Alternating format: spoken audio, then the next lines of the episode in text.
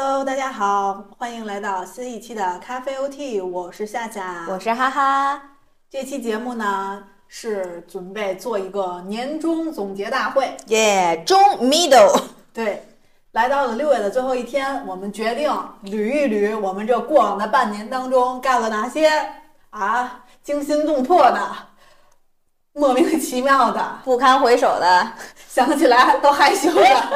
让令人尴尬的事情。是的，然后，但是我们打算先总结一下我们节目，因为我们节目上线以来也是有二十多期了，对，在不知不觉中也收获了零星几个 听众的订阅。感谢大家的这个订阅。同时，我们也在不知不觉中迎来了我们有的节目，有几期节目还收听量啊破好几千，甚至有的一个节目收听量都八九千了呢，在一些平台上面。然后整体的呢，我们这个收听量也在荔枝呀，包括蜻蜓呀，收听量都达到了。一点几万或者二点几万，就已经对我们来说，这就是老天给的好礼物呀，就是我们没想到的一个结果。对，然后包括在小宇宙上面，我们的订阅也突破了五十，现在已经六十多了。对，也许在节目播出的时候，我们没准就能破百了呢。上帝保佑我们。虽然说当时做节目的时候没想那么多，但是你做着做着，你还是希望能有一些。回馈或者说是一些听众的一个反馈，然后能够是一个互动的，而不是单方面的一个。那我现在必须要这个揭发一下，有些人他当时对我们节目的这个伟大理想啊，就是宏伟目标啊，他可是定的什么？当时破几万，破一万，想要破一万没订阅量。后来不就一千了？哦，一千了。好了好了，那我们继续努力，离一百很近了。对 对对，先破百再破千嘛。好嘞。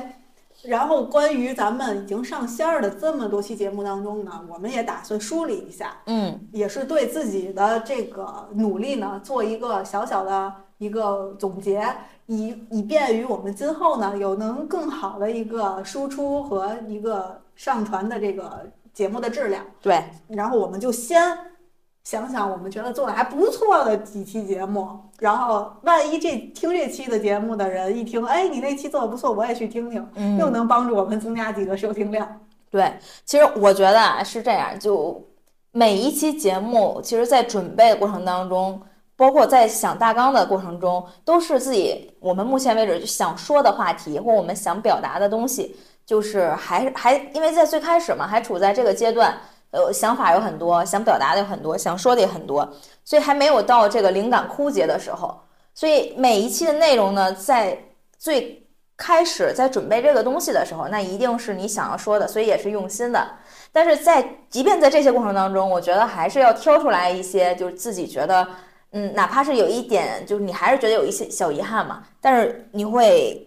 感觉这个事儿还是让你觉得很。高兴或者很现在听起来你都热血沸腾的那种。首先就是第一期嘛，那肯定要说，其实第一期就对我来说，在回看第一期的时候，我觉得是有很很多可以我们去提升的地方，包括从这个内容的规划呀，包括在剪辑的过程呀，其实还是有很多可以提升的。但是在第一期结束之后，真正节目上线了的时候。收到了身边很多朋友的这种反馈，那个是我最感动的那个开最开始的那个时刻，我就觉得自己在做一件很有意义的事情，这是第一次。然后后来，嗯，就是我们聊到了这个情人节特辑，也就是第四期的时候，在这个里面呢，我们邀请了身边的一些朋友，包括网上的一些朋友，嗯，一起去写一封信。然后这个信呢是写给未来的另一半的信。我觉得首先呀，这个想法呢，就是说我们在想，是不是可以单身的人也过情人节，这是第一点。然后另外一点，其实更多的真的是对自己的这个心态的一个梳理。所以我觉得这期节目，包括在。呃，找朋友去收集信件的时候，也会发现我们身边好多的朋友其实很有自己的想法，他们也在努力的过着自己想要的生活。包括他们的文采，其实也很不错。虽然他们都很谦虚，觉得就跟我们说，哎，我根本就不会写，我写的不行。但每一个信件在我们读的时候，都会产生很多很多的感动，然后以及很多很多的乐趣。印象很深刻的就是那个黑白的大彩电和这个什么纯金的大铜坨，就是来自于 Adele 同学给我们的笑点。然后以至于因为这期节目，我们就又衍生了后面的一个一期节目是相亲特辑，那也是在这个里面呢，邀请了我们在情人节特辑里面的两个朋友一起去跟我们录了一期节目。所以在那期节目里，你又会有另外一种，就是除了我们平时我们两个人的一种表达呀，我们两个人就是一些话题的讨论。因为相亲特辑这期节目又有了更深一层的这种交流。包括也会在节目当中，你会发现我们的朋友和我们平时面对他们的状态其实是不一样的，包括他们的表达也是我们很多时候没有去讨论过的，所以就会非常是一种这个观点的碰撞吧，也非常非常感动。然后接下来的话就要说到我们这个呃始于极限那一期。因为始于极限这一期呢，是我们第一次真正意义上的去讨论女性主义，把这个作为一个话题去讨论的。虽然我们在此之前，就是我来说，我听过女性主义，但是女性主义到底是什么，我对这个概念是很不清晰的。然后就是在这本书读完了之后，我甚至都会觉得我离女性主义还是有一些远的。但是你会觉得你打开了一个门。然后你可能未来在今后的生活当中，你会对这一个领域会有一些关注。然后呢，我们就是说到接下来呢，还有一期印象很深刻的呢，就是《月亮与六便士》这一期节目了。因为这期节目是我们在小宇宙收获的，就是呃，因为它所以收获了至少得有二三十个订阅吧。对。因为它会一直都会有人在听，然后一直就会有订阅。其实这两也是我们两个人当时在选择这一篇呃选择这一本书时候万万没有想到的。因为我们就是更多的是想找一个就大家比较呃喜欢的一个名著。然后呢，这本书对于夏夏来说呢，还有一个比较特殊的一个情节。然后我们就决定那把这本书拿来去讨论一下。那没想到呢，就收获了大家。呃，相对来说比较好的一个这个收听的呃数量，所以就感觉就是就是我们当时在讨论这期节目的时候，其实对我们两个人来说也是有很多不同的收获的。就是你在看书的时候是一样的收获，你在两个人去分享去录这期节目的时候，你会有一个额外的收获。所以我就觉得，就是这个这一点让我感觉，就是你做的这件事情，它的意义，除了你在输出你自己的观点之外，还有一个观点的碰撞，包括后期和大家的一个交流。然后，因为在这里面，大家也会留下一些评论呀，一些这个观点呀，然后我就觉得非常的有意义。最后呢，就要说到我们这个人生第一次这这个特辑。这人生第一次，其实是我们两个人偶然之间就是提出来的一个这个叫什么话题，但是因为我们没有说完，所以就有了一个上和下。人生第一次上这一期，更多的是来自于荔枝平平台，嗯，很多听众的一个这个评论以及反馈，会觉得，哎呀，这就是我们贴近我们的生活，然后会觉得。你做的这件事情不只是为了你自己了，就那那一刻内心还是有一些些的这个使命感在的。这就是我大概吧，对于我们这些节目的一个印象很深刻，又觉得比较呃让我有不同感触的一些一期一一几期节目。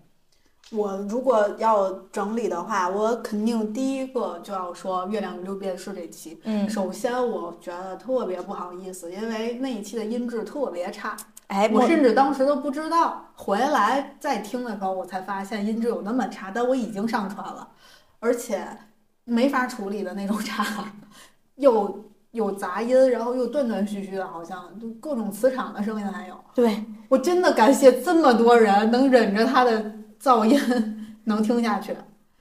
但是我不得不说，这一期也是我非常喜欢的一期。不是因为他听的人多，是因为我第一次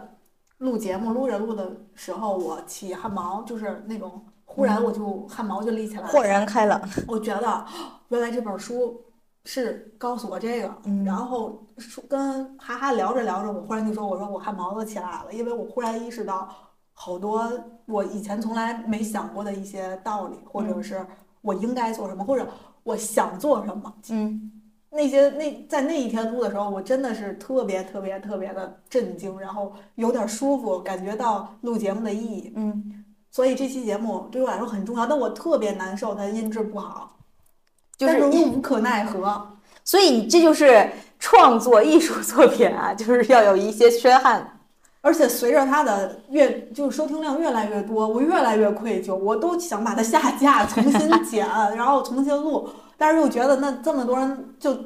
白听了，收听量就没了，我又不敢动。每天只要有人订阅，是因为听了《月亮与六便士》，我就愧疚一下，每天都这样，我每天都在看到底，哎呀，又有人听了，我又觉得会不会因为音质不好又劝退了一个人，嗯，我就每天都是陷入这种痛苦当中。让本来就不富裕的家庭雪上加霜呀！早知道这这个能有流量，早知道就好好录了。说什么我也得给它录成高清音质！这是这一期节目，然后还有一期就是刚才说的单身特辑那期。对于我来说，这是所有节目当中我最用心的一期节目，是我从一开始想到这个话题，一直到最后录完，包括剪是我剪的？我都给忘了。嗯，应该好像是是我剪的嗯，包括我剪的时候，我都觉得一直都觉得很感动，出来的效果我也很喜欢。即便可能当时我们节目也不是很多的人气，所以收听量也不高，但是我目前所有节目当中，仍然觉得那期节目我是最用心的一期，然后包括也最有特点，也最有特色，我觉得想法特别好。嗯是我自己想给我们两个人一个肯定的一期节目。但到后期这个衍生出来的相亲特辑的时候，我感觉也很好，但是有点遗憾的是，我们因为没有尝试过四个人一起录节目，所以可能当时就有点慌乱，不太会安排了。对包括麦克风也弄不好，虽然本来我们的设备就很简陋，然后包括就是没有跟他们两个提前讲过要注意的一些细节，直接就开录。对，以至于会有各种兵荒马乱，可能就会不得不剪掉很多很精彩的内容。是的，但是那期节目也是一个非常好的节目，对于我来说，因为那期节目的论点很新颖，每个人都有每个人不同的特色，都在好好的去讲述他的故事，而且我觉得这个一定以后还会有下一期，我嗯，感觉，是的，因为太有意思了。对，当四个女生在一起吐槽的时候，她就会变得不自觉的搞笑。对，而且很犀利。而且大家都产生共鸣的时候，你会觉得对方就是我们的听众，他也会产生共鸣。对，如果我觉得听的人更多的话，我觉得会更有意思。对大家都来讨论一下遇到的那些奇葩的经历，包括其实两个人有分歧的时候，包括我跟他们两个去辩论的时候，我觉得很有意思，以至于我现在都有点想搞一期辩论，嗯所以我也很喜欢这一期。再然后就是我们讲的电影的时候，我也觉得那两期电影的节目做的不错，想的很相相相对来说想法会更多一些。相对我们做书的话，然后接下来我就要说遗憾的了。本来在录这期节目之前，我最遗憾的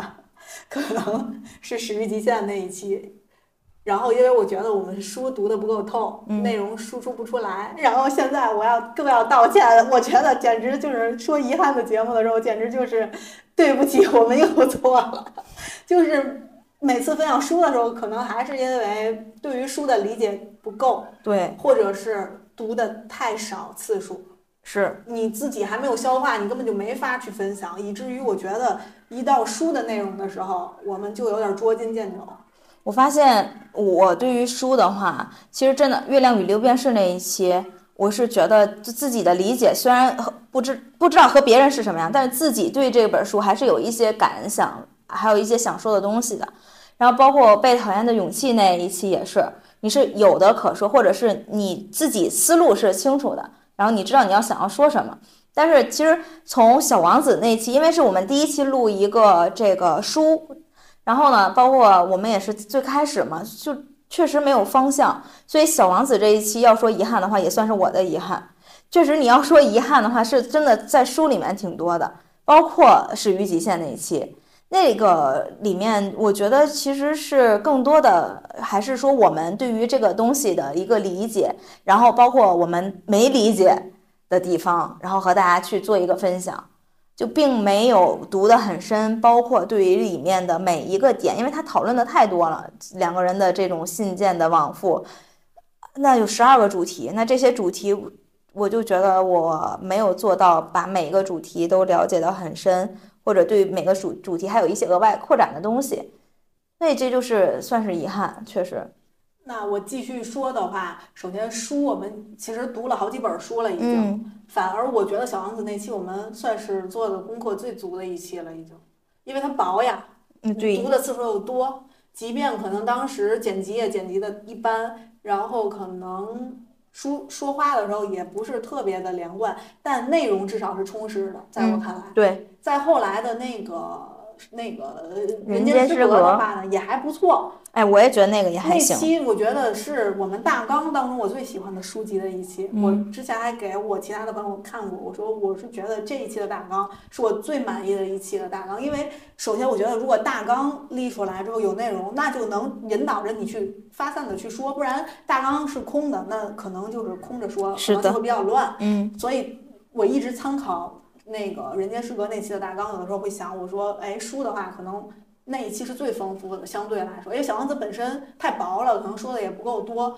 还是我们的想法多。然后人间失格呢，就会觉得说的还比较丰富。再到后面的每一本书，我都觉得差点意思。这是我现在我个人来说，我觉得我做的不够好的地方，就是我好像觉得我书读的太少了，以至于我可能心里有，但我说不出来。嗯。让我很难受，包括上一期《围城》，其实我是觉得这是一本特别好的书，我很喜欢这本书，难得的，我觉得我能，嗯，很流畅的读完的一本，算是比较有名的作品。但感觉我们还是很难的表达出这个对作品的理解也好，还有就是清晰的、连贯的去更好的整合它的内容，想分享的东西，反而是。嗯，东谈一句西谈一句，可能是在说，但是没有没有一个条线，主线没有条线的话，以至于感觉很乱。到后期，我觉得剪辑会更痛苦，就不知道如何才能让它变得流畅。嗯，这是我们在反思的，我我觉得我们需要反思的一个点。对，以后的书籍还是要读的，找到问题才能解决问题。反而是越是这样，我们越要读书，而且要更多的读书。而且我觉得。真的是读了《围城》之后，让我会有一种不一样的感受，就是，比如说在之前，我会读，比如说读一些工具书也好呀，或者是一些比较简单的、比较少的、比较薄的那种小说呀什么之类的，你会觉得你读的非常快，因为你会跟着这个剧情去走嘛。然后你读小说跟着剧情走，你读一些工具书，你就跟着它的章节，跟着它的这个思路去走，所以你会觉得你可能坐那儿坐一下午、几个小时，你一本书就能读完。但围城对于我来说不是这样的，就是它的句子是真的需要我去停下来去看到这句子。就比如说我们去玩味，我都不叫玩味，我觉得是，我就就比如说他去描写孙小姐，我在那期节目里读的那一段的时候，我就会觉得哇塞，我就会停下来去想一些事儿，你就会停在那儿，这个这件事是不是和我有关系，或者是怎么样？所以他在说别人的时候，包括他有很多的这种比喻啊，就是这种，其实是我，就读完之后，我能更理解他说这个事儿，但是呢，我自己又做不到，然后所以就是像这种东西，我是觉得一个书让你读起来是有一点难度，但是你又能把它读完的情况下，我觉得这应该就是一本好书，因为你。如果说对于你来说很轻松，然后就就是就是好像都不需要特别的思考，你就完事儿了，然后你读完了之后就完了的话，那可能你真的只是读完一本书而已，也没有什么其他的收获。但是对这本书的话，我觉得还是需要真的去再读，就包括可以借助这种这个影视剧再去理解这里面的内容，所以就觉得很有意思。嗯。那我书的这个这几期的节目就是这大概是这么个想法。然后关于节日的有几期，我们其实就是为了迎合节日，刚好就说想分享一下相关的东西。不知道为什么感觉这个收听的这个量呀，包括反馈啊，就是比较平淡。我在想，后续我们可能也有改进的空间在相关的这种话题上。然后还有让我稍微有一点遗憾的，其实是五月天那一期。嗯我不知道你会不会有点儿遗憾，是因为我呀特别想在我们的播客当中多分享一些音乐，而且我也觉得我们可能应该能分享好，包括我觉得我们应该可以做的比较能够，嗯。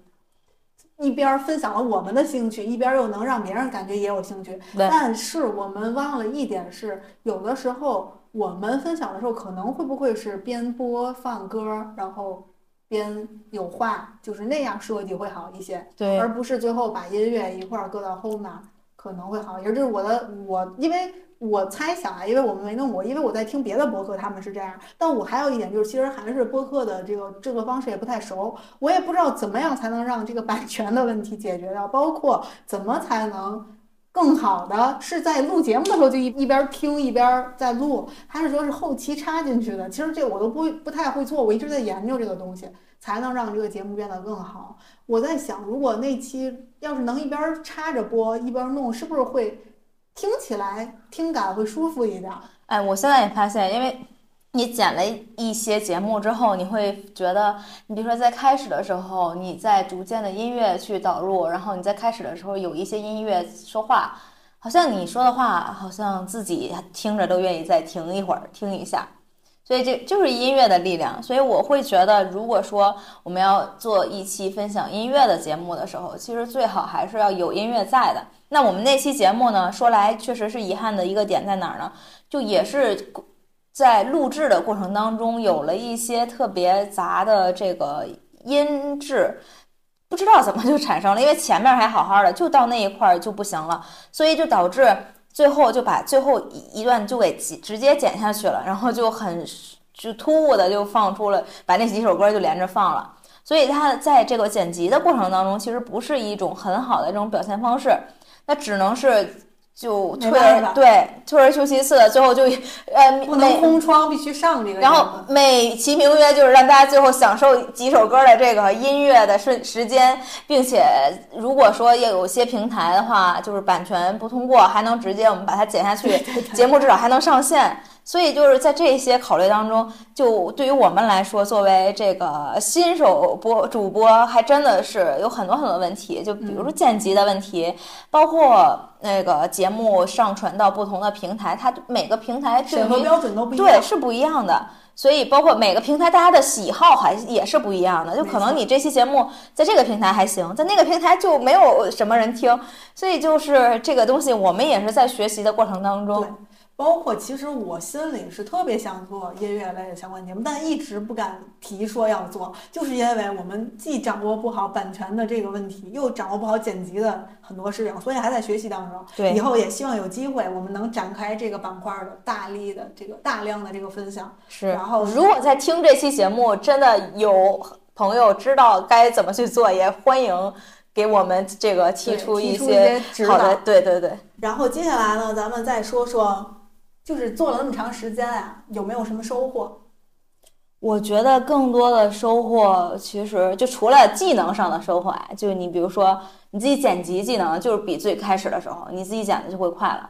然后包括你去想，呃，你构思一个东西的时候，你其实是有一个大致的方向。然后就是说，在这个内容上、技能上，然后包括自己的表达上，其实，在最开始的时候，我们会有很多的这种口癖词，这个了那个了，然后来就是了。虽然我们现在还是有一些问题存在的，但是在这个过程当中，我们也是在注意自己这些方面，所以也做到了一个小小的提升。所以我觉得这点也是很不错的。那其他的方面呢，就比如说你在看完了这个电影啊，看完这个书之后，你不只是看完了，你还做到了再去对这个东西做一个梳理、去思考，并且去表达出来。所以我觉得这是又形成了一个学习的闭环，也是很不错的。那其他的方面，我觉得我更多的收获就是，嗯，就是在做一件事情，嗯，就是。嗯，可能没有什么目的，目最开始的那个初心就是说要把这件事情一直做下去，然后和自己好朋友一起做一件事儿，这就是我的目的。那我我觉得我现在的目的不仅达到了，我觉我还会附赠了很多礼物。对，就在这过程中，你会发现你身边有很多呃朋友，他们会和你在和他们交往的过程中是不一样的。你又会发现，嗯，你能打开自己了。就比如说，我们两个一起去参加了一期这个线下的这种塔罗牌的这个活动，就是因为我们要做一期相关的节目，那我们正好有这个机会去参加，呃，正好有这个机会有这样一个活动，那我们又要有这样一期节目，所以我们就会参加。那可能在以前，我们大概率是不会参加这样的一个活动的，所以你就又能打开自己了。所以我就觉得整个的话，对我来说。收获是大于我的付出的，因为我在付出的，其实吧，我这也是我需要反思的。我觉得我在这个节目的重心上是有很多不没那么用心的，就是在节目的经营的过程中是没有那么用心的。比如说，每次都是夏夏告诉我，哎，咱们现在突破了五十了、六十了，或者是比如说，哎呀，咱们那期节目就是听这个听叫什么？播放量、订阅量，或者是大家有有评论了，就这些我都没有办法及时去发现。就是，其实这个这一点是我做的不足的地方，都是夏夏在提醒我。然后我包括我现在还需要反思一点，就是在剪辑的过程中，我都充满了这个抵触。我会觉得，哎呀，这得剪多长时间呀？就你你在开始的时候，你第一期的时候，我完全没有这样的想法，我就觉得我就赶紧把它剪完。我觉得如果剪完了，就证明了我掌握了这个剪辑的技能，并且我要这个节目只只有通过剪辑，我才能去传播到各个平台。所以那个时候你是充满了力量，就恨不得马上录完马上剪。但是后来你就会对于剪辑这件事情就有一种抵触，恨不得比如说周五上线，那我就要周四晚上给它剪完，或或者是周五上午我才能剪完它。就有这样的一种心理，然后我后来也在反思，我说。不行，我就去淘宝上，我去找一个这种 带剪辑的这种这个地方，我我问问他多少钱，让他帮我剪一下。然后我甚至产生了这样一个想法，但是是什么制止了我呢？我就会觉得，其实你在剪辑的过程是对于节目的这种另外一种梳理，包括对于你在表达观点当中一种另外的这个，就你会觉得你自己知道你哪句话其实是可能不用说的，或者是哪个地方是可以需要有一些什么样配合。我的这这个东西是只有你自己录下来，你才能知道的，所以这个也是我后面是需要去调整自己的心态，以及去把这个，我觉得是你既然要做了这个事情了，你就要把这件事情不能说做完美吧，但你既要尽力要把它做好。所以这还有一点要反思的就是，因为《围城》这本书对我来说就是实在是太难读了，我就会感觉读。就是读不完，我我读到第四章的时候，我就会觉得，哎呀，怎么还有一大半儿呢？我觉得那是不是因为你看纸质书的事儿？我读到第四章，我觉得好快，都读到第四章。没有，我读到第四章的时候，我就会觉得，因为对我就看着那个还有一大半儿了，然后我就读第五章，读第五章，我想读这么半天才读完呢，然后所以就导致我真的就这。围城这期节目就搁搁搁，一直搁了两周。我觉得还有一个原因，咱们就分析书籍的这个，是不是因为咱们给的时间还是太短了？我们就应该每个月一第一件事儿就是，甚至更早，我们就早早把书单都列出来，就应该早就读。是的。然后就是我们自己太拖延了。因为是拖延，我觉得不是人家书的问题，就是如果，所以有的时候为什么遗憾会产生呢？就是因为。如果给我再多一点的时间，我也读不完。你还是前一天才读。但我我大概率会读完。但是，对，就像你说的，你会还有其他的事情，你就觉得这个事儿好像不是第一件事儿。所以，我认为它真的是一种时间规划的问题。就你想要做的这件事儿、这件事儿、这件事儿，那如果你想做，那你要把哪件事儿，你要给它安排出固定的时间。我这个当然是安排出来了，但是我的规划不清晰、不准确，导致。拖延的发生，所以就并这还并不是你不想做这件事情，然后你一直在拖延，是你时间规划不合理导致的问题。所以这也是我要反思的，就自己个人反思的一点。那我分享一下，我觉得我目前的收获，第一就是我普通话变好。我觉得我在回听，我包括剪辑的时候，我发现我不像第一期那么那么夸张，派死玩儿对那种话，张口就来。现在我觉得我好很多了，已经，而且是我不知道怎么，我没有刻意去纠正自己的口音，但是我现在已经特别特别的好了，相对来说和第一期比。啊，对我插一嘴，然后我还收到我朋友的反馈说，哎呀，你看夏夏的声音好好听呀。这就是我要说的第二个收获，就是我会从从别人的反馈当中收获一些自信。一个是你跟我说你朋友的反馈，还有就是我还要感谢我们的忠实粉丝。我们零号粉丝我，跟你说，我有的节目都没听，但是他每一季都听了，我特别特别感谢他。对而且他特别特别感谢真诚的去每一个都听完之后去跟我讨论，帮助我进步，还给我信心。就我每次都质疑我自己，我觉得我读诗那一期，我一直都在怀疑我自己，我说我嗓音也不好听，读出来也不好。他说谁说的？你读的特别好。哎呦，我当时我都觉得特别感动，就我，哎，我都觉得他不是在骗我，因为很真诚。对，就特别感谢他。就那时候你就不觉得他是你身边的人，你就觉得他是你的一个听众，嗯他在很真实的反馈给你一些信息，可能你都他可能觉得不好的，他没好意思说，但是他至少说的那部分是真的觉得好。对，而且我真的是特别感谢听众，因为我们自己都知道时间很宝贵，就你每天的时间你可以花在什么短视频上，花在任何其他的事或者情上。比我们好的节目有太多。对，所以这也是为什么就当收到大家的这个订阅也好呀，包括反馈也好，你会很高兴。但另一方面，你真的也会觉得很愧疚，就是所以才会督促我们进步。是每一个订阅，就像我跟你说的，没有一次每一次，因为月亮与六便士有人订阅了，我都告诉我自己，我下次绝对不能允许我自己再这样。对这我特能理解你的这个感受，就是因为这样。我都特别羞愧。然后我那个咱们的粉丝说没有，我都没听出来他说的那些问题。我心想，你这绝对是粉丝心理啊，他绝对是有问题。那个真的谁也救不了，对那期节目瑕疵太多了。是的，但是刚好，因为每一次有订阅，我都告诉我自己，下次剪辑的时候一定得注意。这就像是一个那个，就比如说建筑那个手环，就是你戴在手上，你每次看到它的时候，你要记住，你不能放，不能再犯同样的错误。没错。然后我收获的就是，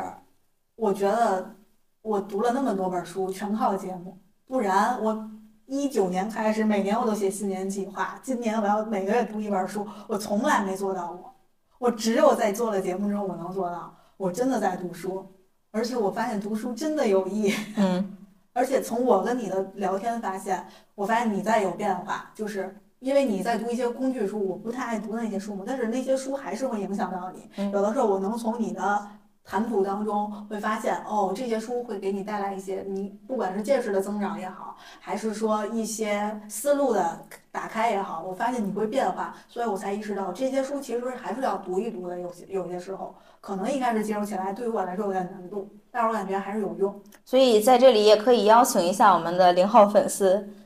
如果有机会的话，我们一起来探讨一下关于读书有没有必要一定要去亲自去读这件事情。我多次邀请，多次被拒绝，再次在节目里郑重邀请。是的，这我们通过这个电波，就是通过网络传达到你这里，非常欢迎你来我们参加。题目都给你想好了，对就是一直不好意思说。然后还有就是关于不足的点，就像刚才哈哈说的，我们在剪辑方面还有很多需要提高的地方。有的时候可能内容出来了，剪不好，可能就删掉了。有的时候听着就觉得，哎呀，这块儿剪不好，就那点零碎儿，实在剪不下去，算了，这一段都不要了。对，我不知道他碰见没碰见过。我会有这样的情况。我经常会剪着剪着，算了，这一段都不要了。然后是心里还想，哎呀，要是再会细一点呢，那段就能要了。但没办法，实在剪不出来。哎，而且我会再剪，你知道这也是为什么我会告诉自己剪辑很有必要的原因。是你在剪的过程当中，你会不仅听我自己说话，还要听你说话，包括咱俩这个交流互动的过程。我发现我有的时候还会抢你的话，你明明想要分享一个东西，我忽然兴致就来了，我就说，哎，我来给你分享一个。我也讲话，然后，后来我就发现，啊，后来还好你圆回来了，你就会说，哎呀，那我这个跟你这一比，我就没有分享的必要了。但你还没有开始说呢呀，我就会，但你就会有这样的发现，然后你就会自己有这样的一个意识。但是有的时候剪辑的时候就觉得特别搞笑，对，一边剪一边能剪乐了，是的，是不是？就是咱俩在笑的那些点，你在剪的时候你还会笑。嗯，所以有的时候，哎呀，我当时我还跟哈哈讨论过，我说做播客，我说当然很好，但是有的时候我又觉得，我说我俩现在变成光做播客，就变成商业关系。我说我俩现在都平常没有什么交流的地方，因为光交流播客这点破事儿。嗯。然后我还怀疑，我说这样是对还是不对呢？其实有的时候也会陷入当中一些困扰，对一些困扰。然后我有的时候就也会有那种想放弃的时候，因为觉得有，尤其是有一段时间没有人听。其实我是那种鼓励型的人，就是如果很多人鼓励我，我会越来越好。但如果很多人没有很多人，我就不想弄了。嗯。要不是因为和你一起，我可能又是三分钟热度，我就不干了。但是有的时候就是当我陷入很迷茫的时候，哎，可能你一句话，哎，就想继续下去。有的时候，当我不想干了，就因为月亮与六便是那么。那么不好，还有人听，还有人在底下评论，哪怕是骂我，我都感激他，然后又坚持下来，然后又觉得不行的时候，又觉得荔枝上又有人那样真诚的评论，嗯，哎呀，我就觉得，哦，我终于 get 到这件事儿的意义了，就是不但是我们在进步，还而且还有能收获到很多人很多人的一个真心实意的一个聆听以及分享他们的东西。他有的时候，听众分享给我们的那个对电影的表达，对书籍的理解，比我们还深入。对，真的挺好的。就想，那就是相互学习的一个过程。是的。然后还有不足的地方，我想可能就是我们两个还是需要改善拖延，因为我发现我自己也是，我俩反正我俩也谁也别说谁，对，绝了。没错。就明明给自己留出来很多的时间要做这个事儿，两周最后一天才做。没错。越拖越往后，然后包括剪辑也是，我也是这样的。我我要不是因为我周五剪不了，可能我也有可能没准拖到周五。我反正偶尔有周三能剪出来的时候，但大部分都是周四剪出来。然后大纲也是，现在我发现我们俩都有点偷懒，大纲写的越来越偷懒，越来越像大纲。对我，而且我这这两次近两次录制，我发现会有点吃力，因为没有主心。没有线儿，对，所以我觉得不行，这个以后得改。没有线儿没法说呀，太乱了。是，其实心里都有想法，可是还是得有引线儿的东西，不清晰，要不然你引不出来呀。你心里有东西，你又不知道从何说，还是得你像那个那个电影《肖申克》就特别好，因为一直有线儿，所以就能穿出来的东西。然后最近这这几期馅儿馅儿不行不太行，也是需要反思的地方吧。然后别的就还行，感觉还还挺好，理了一下，还挺感动。是我跟你说，昨天我就在开始感动了，已经。然后至于发展空间的话，我觉得是这样，我们哪怕最开始也没想过太能把这节目做得太好，但是我个人是。更希望他能有越来越多的人听的，我还比较在意这个，我也不知道为什么。其实我心里告诉我自己别在意，但我后来想想，那我都传上去了，要没人听我多尴尬呀。所以还是希望能有收获更多的听众吧。然后我们再总结一下关于个人方面这半年的一个近况。嗯，因为年初的时候呀，我们雄心壮志的立下了很多的 flag。对，就问问哈哈。当然也不能说全做到了，因为一年还没过完，咱们列的是年计划嘛。就问你现在执行的情况怎么样呀？呃，就是关于那个每日一字，还有继续在写，但是没有发那个小红书了，因为刚开始我是想着每天我就是记录嘛，就去发，然后就后来我就觉得我首先发是需要时间，因为有的时候你去有些地方，你还得去把那个东西你再找，反正就对我来说有点负担了。然后其次，我是觉得这样的光是这样的记录吧，又没有特别大的意义，就是对于看到的人来说，所以我就想着，那就自己在做这件事情，但是没有发。然后这是第一个，然后第二个呢，就是说那个当时说的是每个月每周一个电影，哇塞，这真的是好难，我这个已经这 flag 已经倒了，我做不到每周看一部电影，我现在只能保证每个月能看一个电影，因为。每周看一个电影，当时我的这个发心是因为我有一个那个周历，电影周历，它是每周都会有一部电影的。但是我发现真的，你用每周抽出，我本来以为抽出两个小时非常的轻松，而且是之前的电影嘛，又不是这个新上线的电影，我现在才觉得我真的是想太多了。所以现在能保证每个月看一部电影就可以了。然后其他的话呢，是我当时没有列入到我的年计划当中的，就是我们在录那期节目的年计划，因为还没发生这个事儿。是怎么开始的呢？就在一月二号的时候，和另两个朋友就是吃饭的过程中，然后就讨论到了这个也是年计划的问题嘛。然后就他就那个朋友就说他在那个多邻国那个 app 上面就学日语，就每天去打卡呀什么的。然后我一说，哎呀，这还挺不错的。然后我就说，那我也要不也加入吧。然后我相当于就从一月二号开始，就每天可能就是打卡一一个一个一关或者一节。然后就一直坚持到每天连续到现在，所以这个事儿也是我觉得比较，我觉得可以继续坚持下去的。首先它不费时间，其次也对自己是一个收获吧。还有一个点就是偶然有一天，也是一月份以后了，呃，这也是我当时在另外一个朋友的那个朋友圈看到，他说他用了一年的时间，就是打卡阅读那个薄荷阅读上面。呃，哈利波特的这个原著，然后这个为什么我会做这事儿呢？是因为我深深的被他的那个哈利波特的那个箱子，就是他这个原著，他会给寄给你，然后这几本书都在一个箱子里，就那小提箱，我就被这小提箱吸引了，然后我就想着，每天也可以去听一下这个，或者看，然后一起再看看书嘛，所以我就做了这个事儿。然后也是一直坚持到现在。那偶尔的话，它会有。我现在目前为止是有两天忘记了去打卡了。我以为我打了，但是我并没有打。然后后来，但是它有那个补读的功能，所以我现在也目前是有两个补读的。但是其他的都是一直到现在也是一百多天的时间了。所以这个两个事情，就目前为止吧，就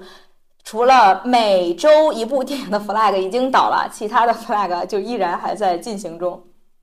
我的话，本来我就说的是要每个月看个电影嘛，然后因为我有一个月觉得没什么可看的电影，所以我就放到了下一个月，一块儿看了两个。后来发现看的那个电影其实就上个月上映了，只不过当时我不知道啊。但是我每个月都在去电影院看，然后感觉确实，如果不是因为。这个立这个 flag 可能有的时候就不太想去了，因为天儿又热，有的时候就不想动。但是感觉还是去电影院看更投入一些，嗯，所以肯定还会坚持。然后读书的话，就是因为我们做节目一直在读，其实我自己没怎么在读书，实在读书太痛苦了，不知道 以后能不能改。然后我也不是一个能坚持每天都做什么事儿的人，对此我对自己非常的了解，所以我也不敢立什么 flag，每天做什么事儿。然后。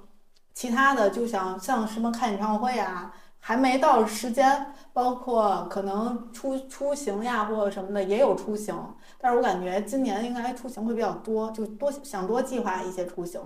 然后其他的也没怎么立 flag，我感觉最近的状态还行，就是没有被推着走，嗯，是自己主动在走。然后就是聊一聊最近这半年有没有什么想分享的书呀、电影呀、歌儿呀什么的，就刚好就如果没有好物分享，就把这块儿就可以当做好物分享。对，除了我们在节目里面说到这些书，那是真的自己觉得是想推荐给大家的，所以也是自己认真读过的。那其他的书的话，我之前在某一期节目给大家推荐过那个《认知觉醒》嘛。然后他还有一本这个姊妹篇叫《认知驱动》，它就相当于是两本，就是所谓的一个工具书。但是我读完了这本书之后，就让自己的最大的一个收获吧，就是说，你看完书之后，你不是看完了那一刻这本书是结束了，那只是一个开始。你看完书之后，你要去反思或者去运用，就真正你在书里任何一个观点，你能运用到生活当中。那说明这本书对你来说是有用的书，或者是有意义的。那要不然的话，那他可能你就真的只是读一本书。就是我还是觉得我挺赞同的观点是说，读书还是要有一个闭环。你不不光是为了读，就包括我们学知识也是一样。你学它不知不只是上了课，那只是第一步。你真正的能把这个知识去传达给别人，你能把它讲出来，那可能说明你是真的理解这个东西了。或者你学到某一个点，让给一个真的给一个小孩去讲，让他也能听懂，那说明你对这个东西的理解是已经到位了的。这也就是所谓的是什么叫什么费曼学习法，就是你真正把你能学的东西去讲出来，那就算是你掌握了的。所以这个是这个书，然后还有的话就是有一个读了一本特别好玩的书，叫什么？I want to see you。是什么？我想要给你两颗西柚哦，嗯，就说有一段时间特别火。对，就是这个，是我有一天和朋友约着，就说去看书，然后我就想着，在那个内山书店，在和平大悦城的那个内山书店，我就说那我就不带书了吧。我们俩本来想着是吃完饭一起去书店看个书，我心想去书店你还用自己带书吗？那你就在那儿看呗。结果发现那山书店的书它基本上都是没有开封的嘛，然后我就说那我就挑一本我自己买了好了，我就挑到了这本，然后那一个下午就把这本书读完了，就内容就还写的就就不用思考吧，你就是跟着他的写的东西去走，包括里面的小诗呀，也挺好的。对，就更多的这个半年，我我总结下来，呃，这半年我总结下来，其实是更多的去了很多地方，就是相对于过去的三年吧，应该说自己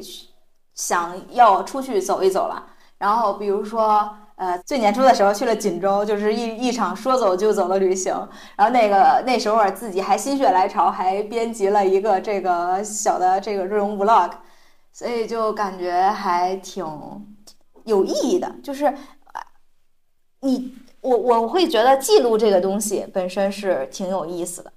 这也是我挺有感触的一点。就是昨天和那个小朋友过周岁。然后呢，这个姐姐跟我说，回来之后有一个小遗憾，是因为没有给大家一起照相，就是给小朋友照了，但是大家的合影没有。那啊，我就意识到，其实是我们在意识当中缺少这一方面的这个、这个、这个、这个这种感觉的。因为如果说你是有这个意识的话，你就会有这个记记录的这种心情。所以这个是我未来半年，我觉得我可以多多的去记录生活。就是你可以，虽然你用眼睛、用你的这种心情去记录是一种方面，但是你要把它留在生活的这种片段当中，等你再去回顾的时候，它就会每一张照片都有不同的故事。对，嗯，那我分享一下我这半年的一个影单儿吧。我看了一个电影，我跟你也分享过，不知道你看没看？我觉得不用再比较了，这一定是我今年最喜欢的电影。就是宇宙探索编辑部，我太喜欢了！什么变态能拍出这样的电影？我最近的播客听的全都是关于这方面的，关于 UFO，关于采访这个导演，什么他叫大山大川，我给忘了。关于采访他，关于那个王一通这个编剧和这个演员的带锅的那个那个男的，就关于他们的好多采访。然后这电影我打算再看一遍。而且我又听了很多遍我之前推给你的那一期《日坛公园》，然后请的这个史里芬讲的这个关于 UFO 什么在市场上竟然买到了 UFO 头盖骨那一期，嗯，就所有的这一切，我觉得都打开了我对于一个宇宙的一个探索也好，其实根本就没有宇宙的关系这里边，但是你。就就给你建立了宇宙观是吧？然后包括对于民间科学的兴趣，其实史里芬本来就已经是我的神了，我就觉得他太有意思了。结果没想到他拍了一个，就还有人能拍出这样一个绝了的电影。这个电影抖的呀，就感觉你在大海上，我在太平洋上都没那么晕，就纪录片的感觉。它比纪录片还晕。在电影院的话，很多人都真实的吐了。在这个导演的那个采访当中，导演说：“对不起，我真的错了。”就没想到真的会。这么严重，但他也说了，这个不可改变。如果想拍出这样的风格，就必须这么做。嗯，所以他坚持的要这么拍。他只是说建议大家在后排观看。然后这个官博也是特别搞笑，哪有一个电影的官博写的建议大家后排观看，观影效果更好？就说这电影得多抖。然后看完这个电影，我就开始想，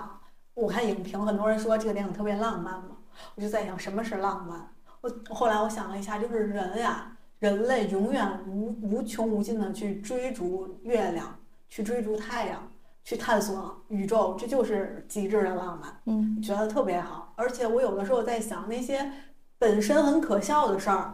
有的时候它又透露着一些那些坚持和那些勇敢。对你看似很荒谬，就是不像是正常人做的事情，但是他那种坚持会让你觉得会受到你的尊重。我看这个电影的时候，一开始我也是，因为我不知道这电影讲什么，我就纯去看这个电影。然后一开始我也是抱着看这个乐的心态看这个主角，但是看着看着，我就有点乐不起来了，我就开始心疼他，然后有点心酸，就觉得又能理解他，又觉得很难受，以至于这个电影我就很长时间没走出来。最近听完了这些播客之后，梳理了一下，觉得好多了，但是还是打算再看一遍。因为很多它的情节的设计啊，包括导演的设计啊，当时在看的时候我可能没看出来。虽然在当时看的时候有一些小的精确的设计，你我可能感受到了，比如说什么《西游记》的套用呀，包括他让闭眼，然后乌鹊麻雀都来了那一瞬间，就感觉特别震撼呀什么的。但是还想再二刷一下。然后也作为我觉得肯定是我今年最喜欢的电影了，我觉得应该没有之一吧。因为一个国产的电影能做到那么好，我真是觉得一定要好好的支持一下。嗯，然后关于歌的话，我最近其实我这几年嗯都很喜欢听一些台湾乐队的歌，我不知道为什么，当弯弯的人民啊努力说普通话的时候，我就觉得太可爱了，就包括草东呀，包括之前听的那个。哎呀，英文我都不会念，反正听了好多什么落日飞车呀这些乐队，他们唱歌啊，咬字都特别的普通话，就是特别努力的咬字是普通话。这些台湾乐队，所以我就总听他们的歌，然后也听一些其他的乐队的歌。然后最近我在单曲循环一首歌，叫《悲伤悲伤北上》。哦，悲伤悲伤北上。对，这是绕口令。哎，这是这歌还挺好听的。绕口令是什么？谁知道绕口？这是绕口令啊。然后就是我最近单曲循环的一首歌，然后还可以跟大家分享一下我今年吧一直在单曲循环的几首歌，呃，比如说像是有一首歌叫《挚友》，是我觉得特别好听，也推荐大家可以听一下。谁唱的？嗯，黄丽玲唱的第一版，但是后来那个什么哲啊，周兴哲。周兴哲又翻唱了一版，因为这歌是他写的，我觉得哎呀，唱的真挺好听的。呃，然后还有有一些粤语歌，前些日子听了一个粤语歌叫《国际孤独等级》，我觉得也挺好听的，也是我单曲循环循环了很长一段时间。别的就没有什么分享了，包括书的话，我可能没怎么看，但我最近读了几本诗。但没都读完，读了一部分诗，我发现诗歌确实是我之前冒昧了。我之前还说诗歌不是最浪漫，但我现在又觉得诗歌确实是浪漫。有的时候就缱绻的几个字，然后就把所有的长叫什么长篇大论全都浓浓缩在里边儿，甚至你都不知道说什么。包括就像咱们看这个钱钟书和杨绛，我看他们俩最精妙、最精短的情书。那个杨绛写了个字儿“怂”，然后从新。那个钱钟书回了一个“您”，我觉得这就是世界上最美的情书的诗句啊，特别有意思。我就感觉诗还真的挺有意思，而且我觉得以后我们也可以多读一些诗，能提高我们欣赏的一些水平吧。对。那然后呢，咱们就再聊一下这半年啊，我们个人的一个状态，也可能会有压力，也可能会被推着走，或者是。把自己放放慢下来，就让自己放松一点儿。毕竟现在已经恢复往日的一个正常的一个节奏。有什么要分享的吗？所以，其实，在二零二二年的那一期年终总结的时候，我最大感受是，我就觉得是自己因为身边的各种不确定性，然后导致没有把自己的内心去梳理清楚，所以导致很多东西是你。自己没有办法掌控也好呀，或者是你变得很焦虑啊，被被推着走的感觉嘛。所以我在今年的这一个半年的过程当中，是谨防自己再次产生这样的一个现象。所以我会尽量的不让事情自己被事情推着走。但是我后来通过反思吧，或者是通过自己的一个总结，我我会觉得你为什么会被事情推着走？是因为你对于自己要做的事情不是足够的清晰，或者你没有足够明确的这种规划，所以很多时候你会觉得啊，这事儿来了先做这事儿吧，那事儿来了先做那事儿吧，就你没有一个很清晰的东西。特别是我在咱们做了这个人格测试之后啊。对于我这种性格的人来说，就是有一个规划性是非常非常重要的。那如果我自己没有足够的清晰的这种规划的话，那我真的会觉得焦虑，我也会被事情这样去推着走的。所以在呃这个半年过程当中，还会偶尔因为自己的呃这种拖延吧，那拖延的根究还是说自己的目标没那么明确，但我觉得也是一个探索的过程嘛。但我会逐渐的去把自己想要做的事情理清楚，给自己划定一个界限，而不是你什么都想要。那你目前你眼下可能真的只能做这一件事情，那就去做这一件事情。那如果说还有一点要去做的话，就是那自己决定要做的事情，那你就是一定要把它做好，或者你一定要去做，而不是说就还是在观望呀，或者是在想、在思考、在犹豫。嗯，这个我在这个半年的过程中，我觉得是有一和自己之前的一年比是有提升的。那还有一点的话，我觉得未来还需要提升的点就是，我还是需要拒，我还是需要锻炼自己这种拒绝的能力，因为我会习惯于不爱拒绝别人，或者是在对于拒绝这件事情来说，就你内心会有一些。呃，抵抗、抵触、拒绝，所以就是这也是我的一个问题。所以在后面的这个，哪怕后面的一段日子里面，我都需要在这件事情上去做。就是如果说你内心已经有答案了，那你就要去拒绝，就不要像我们围城里面方鸿渐那样，你可能是不喜欢这个人，但你又说不出口，不要这样做。我觉得这样对自己也是一种消耗。我的话，我这半年我。嗯，相对来说，我觉得我有一段时间状态不是特别好，因为就像你说的，哎，刚好我也想到的是这个人格测试，我才发现，哦，好像我确实是那个对应出来的那个性格，不管是 I 开头还是 E 开头，但是后面那几个字母是一样的嘛，他们好像都是有那种特性，就是特别容易患得患失，然后特别在乎别人的感受。我发现我就是那样的人。而且之前没那么有这个意识，最近发现确实是我，我是一个特别好像有点儿，我现在说我都不知道，其实我感觉好像是我好像有点过于在意别人对我的一个反馈，我经常会想，哦，那我可能不那么重要了，或者。没有那么重要，或者是我可能不太不不被喜欢，就总会有那种感觉。包括在很多人的交往当中，或者是和很多人，比如说在单位啊，或者在其他地方也好，在各个地方吧，跟任何人的接触，我可能都会这样。而且我是那种一股脑子就会容易特别容易就脑一上头我就特别投入，然后特别的倾倾倾其所有的，反正就是我当下那个热情当中能给予的所有，我都想给这个人。然后后来我就觉得可能收不到对等的回馈，我就会失落。我觉得这是我的问题，因为我感觉我不能要求我对别人做什么，别人就能回馈我什么，而且我也不能总是把别人都列为特别重要的一个角色，我把自己放的更低了。我觉得我以后应该对我自己更好一点，对，不然我会变得很被动。因为就像小王子里说的，那我可能就给了别人伤害我的权利。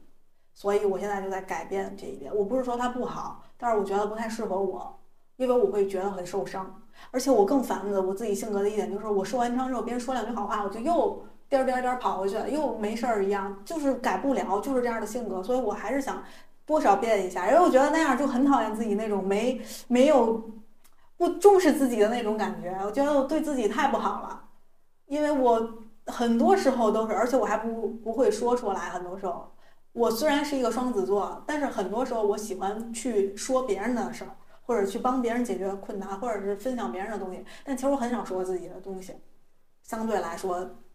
所以我现在就觉得，那你又不说出来，然后你自己在那儿一个人上演一出年度大戏，又没有人知道，可能反而更觉得受伤，又排解不出来。然后，所以我现在就在想，我的排序要把我自己排到更前面。但很多好的地方就是，我觉得我最近这段时间也是在主动计划一些事情，不是被推着走。虽然可能有的时候工作还是会被推着走，但我觉得我有一个地方我特别喜欢我自己，就是我不喜欢的我就不会妥协。就即便我可能我在做，但是我内心也很清醒，我是一个特别清醒的状态，我特别满足我这一点。就有的人可能一直在给自己制造焦虑。他不喜欢，他又想做好，然后他又做，他又做，一边做他又一边给自己释放焦虑，然后就干什么都很焦虑，什么事儿在他看来都是悲观的。我身边会有这样的朋友，哎，我就受不了，我就我是那种特别乐观的人，什么事儿我都往好处看，实在不行了再说，我都是那种特别积极的那种想法，所以我就觉得我这个特别好，我我对我自己进行一个认可，一个表扬，我就觉得人就得这样，你不能干什么都是先看到他不好的那一面。明明是个好事儿，他想的也是不好的那一面，我就觉得不太好。我也希望大家都能更积极一点，要不然呢，人生已经那么苦了，你还天天给自己上盐，对，就更难受了。然后这就是我目前的一个状态。我希望下半年呢，我能更做自我一点儿，然后能在年底总结的时候大声又骄傲的说，我下半年特别好，让我自己特别对得起我自己。我觉得那你这目标非常明确了，你就是去做就好了。对，然后因为今天好不分享，基本上就是刚才前半段咱们就分享完了嘛，就最后吧立一个一个 flag，看看能不能打脸吧。因为我本来想的说我们已经立了很多 flag 了，为什么还要立？我想的是这立一个大的，就是也不是大的，就就是用半年的时间去做一件事对，情你。就是做这一件事儿，就是看能不能做到。我吧，其实想了好多。我想，那哪个真的我有可能去实现呢？是因为正好，他他现在想能实现，因为我就要，我必须得要去做，那我做就要把它做成嘛。明白明白。那我因为正好有一件事情在犹豫，但是因为这个机会，我觉得那嗯，既然这样，这件事情摆在我面前了，那我就去做吧。就是我要，我本来是想着，因为我目前是有一个三周的这种呃白天的培训嘛，然后我想在这个培训完事儿之后呢。我本来的计划是在这个九月份之后，就暑假之后，我再去参加另外一个培训。这这个培训呢是持续两个月的时间，但它也是上午的时间段，就比这三周会更长。然后呢，因为我这个三这前三周的这个培训对我来说，其实我本来以为很容易，但是其实就已经挺累的了。所以后面的从九月份开始到这个十一月份，它是持续两个月的这种，也是白天。呃，线上的这种培训，对，也是线上的培训。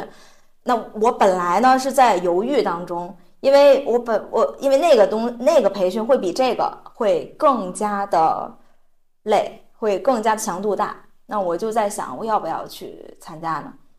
就正是因为有了这个节目的这个机会，然后让我去思考了一下，我觉得不如就去做吧，因为你本身你就想去做，因为这个事儿是我本我本来要想考的这个证书叫 CELTA，就是一个这个英语教师的这个证书。我本来在我研究生毕业的时候，我就想要去考这个的，但是后来因为一些事情就没去，然后就一直就工作到工作到现在嘛。然后正好这有有这么一个机会，哎，我又可以去参加，而且还是线上的。参加完了就能考试吗？它它就是它是线上，比如说上课，然后去写一些这种作业论文，然后就最后还有还有要去讲课，就这些都在这一个期端期间段内完成。然后最后它不是一个考试的形式，就还是要写一个论文的形式，并且还有一个就是上课这种 demo 课的这种形式去给你判断一个级别。然后，如果你通过了，那你就通过了，拿证书。那可能是不同的级别吧，所以我觉得可以去做一下这个事情。但是在九月份以后吧，这就是我目前的计划。就这件事情，如果我今年要是能完成了，你就感谢我设置了这个环节。哎，就这是第一点。就是另外一点，我就觉得我今年就行了。就是其实今年只做这一件事情，我都行。我本来没什么想做，我设这个纯是为了抖个机灵，设一个环节。我不敢说任何一个事儿，我觉得我哪个都做不成。以我对我自己的了解，就是设计划这件事儿本身就是为了就是对自己好一点儿。然后，但是我想了一下，还是要找一个事儿做啊，不能提出倡议的人最后没有事儿可做。我想了一下，我特别想做的事儿，然后我决定在这两个事儿当中选一个吧。现在就两个都说，看最后能做到哪个。一个就是把我那个烂了很久的牙把它拔掉，然后种一个牙，这是对我来说很难很难去做的一件事儿，因为我特别害怕。